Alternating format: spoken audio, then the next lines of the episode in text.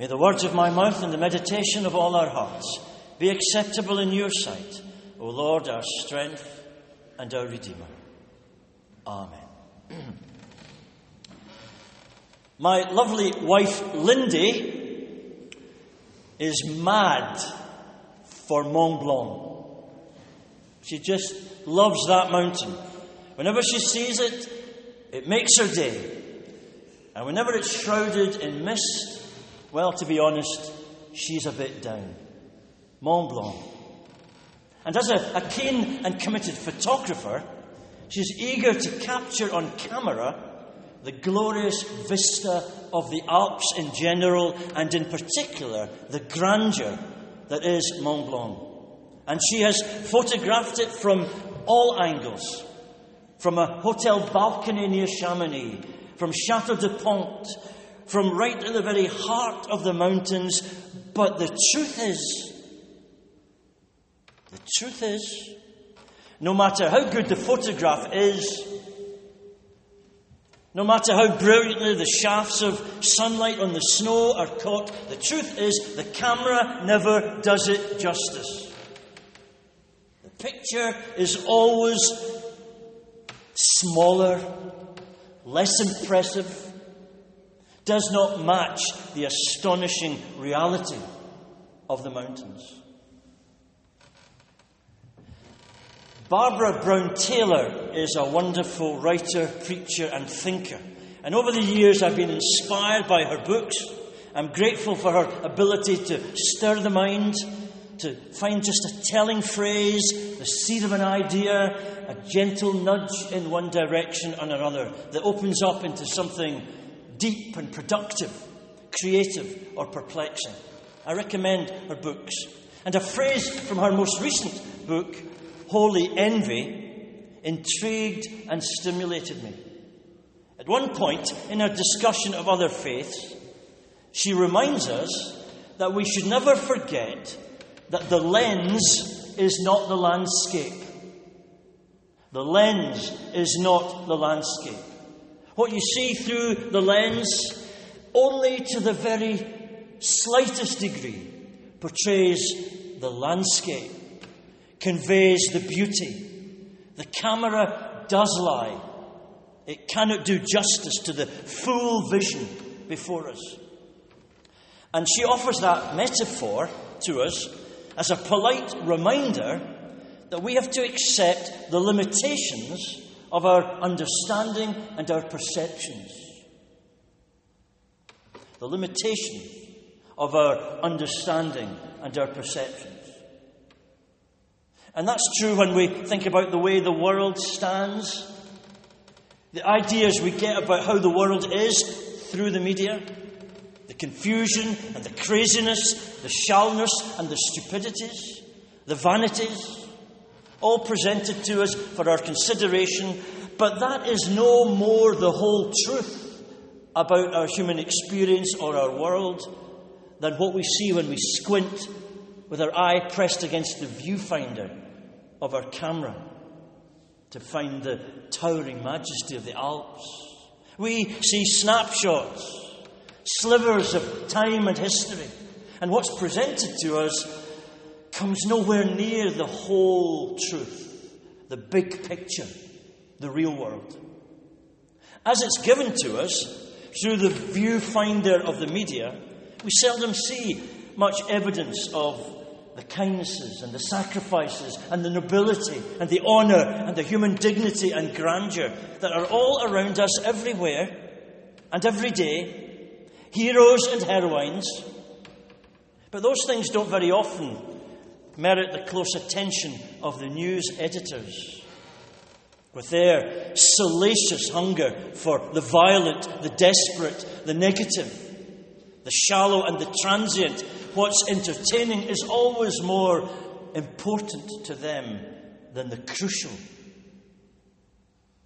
What we see on screen or read in the pages of the newspapers, the highly edited pages of the press, is no more the truth about our human story than even the best photograph is the sunset splashed across the evening sky. That reality is grander and finer and more worthy of our sense of wonder and our response of humility than even the best picture by the most skilled photographer. That's equally true of the distortion created when you watch great sporting events on television. The World Cup final, the Open Golf, Wimbledon. It's fine to watch, it's great to see, but it's not the truth. It's not the reality of being there. The experience is edited for you. Someone else chooses what you see, whether it's what you want to see or not. They choose it, and you get what you're given. And they turn up the volume of the background noise of the crowd, and there's the hyped up excitement of the commentator, but it's not the whole truth.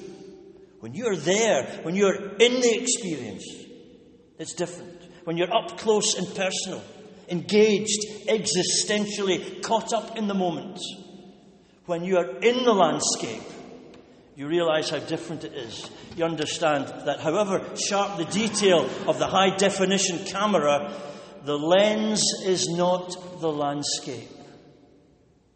There's more going on than Sky TV can show you, more to experience and feel and appreciate it. The TV is, is partial and selective and distorted. The truth, the truth is something else. And that applies to how we see people.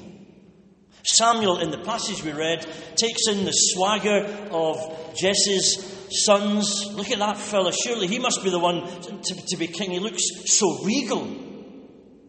And, and here's this ruddy cheeked shepherd boy with a mischievous grin. Who would you pick?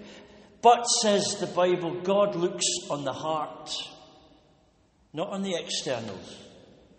That's why it's easy to walk by, walk by saints on the high street. The lens is not the landscape. Our first impressions are not always accurate as we respond to other people.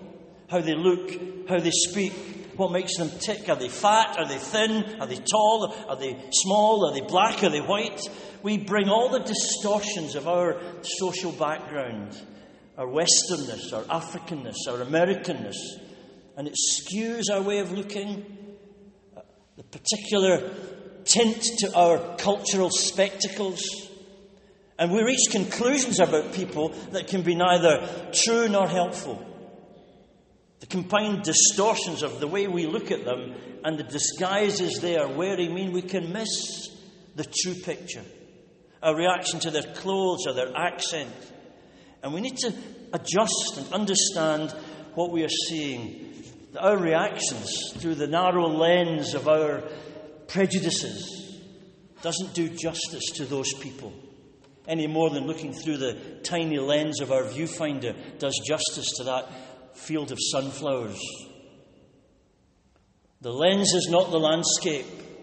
And there are depths, and there is richness, and wisdom, and pain, far more than we can detect with our superficial responses to the externals in that person in our office, or that we work beside, or sitting on the train beside us, or that neighbour, or that stranger. The lens is not the landscape, and humility is well in order. And if that's true about how we see people, and how we think we understand where they're coming from and who they really are, and if that's true of how partial and prejudiced and just plain wrong we can be in our thinking about them, and if we read people wrong with such tragic frequency, how much more humility do we need when we begin to talk about God? When we lay too strong a claim on our imagined grasp of His nature, character, and purpose. There we are with all our creeds and our catechisms and our confessions of faith and our certainties. The sheer arrogance of 300 bishops gathered in Nicaea in 325 AD to define the nature of God and drop a creed to express that. The arrogance of that, as if that's going to happen. Or Westminster divines in 1646 gathering to draw up some definitive declaration of the character of God. That takes some nerve. That takes some serious ego. And not much of a sense that you're really trying to do the impossible here. It's as if there's an ant somewhere in the ground there trying to explain who we are. What chance? A bit of humility would not go astray. A proper humility would advise us of the partial, inadequate, and fundamentally doomed exercise of human brains presuming to capture and contain the divine nature. If poetry falls apart, how naked and fragile is raw prose going to be when it comes to encapsulating the infinities of God's being and His love? We can look through the lens of our ingenious theological constructions and formulations but we are well advised never to mistake the lens for the landscape. Mix up the theology with the truth. Confuse our attempts to speak about God with the God about whom we're attempting to speak. We use these words for a reason wisdom unsearchable God the invisible, Lord of infinity, love indestructible, unsearchable, ineffable, mysterious, unknowable. We are not embarrassed by such a God. In fact, we know that only a God like that, wisdom unsearchable, God the invisible, Lord of infinity. We know that only a God like that is worth having. In the name of the Father, the Son, and the Holy Spirit. Amen.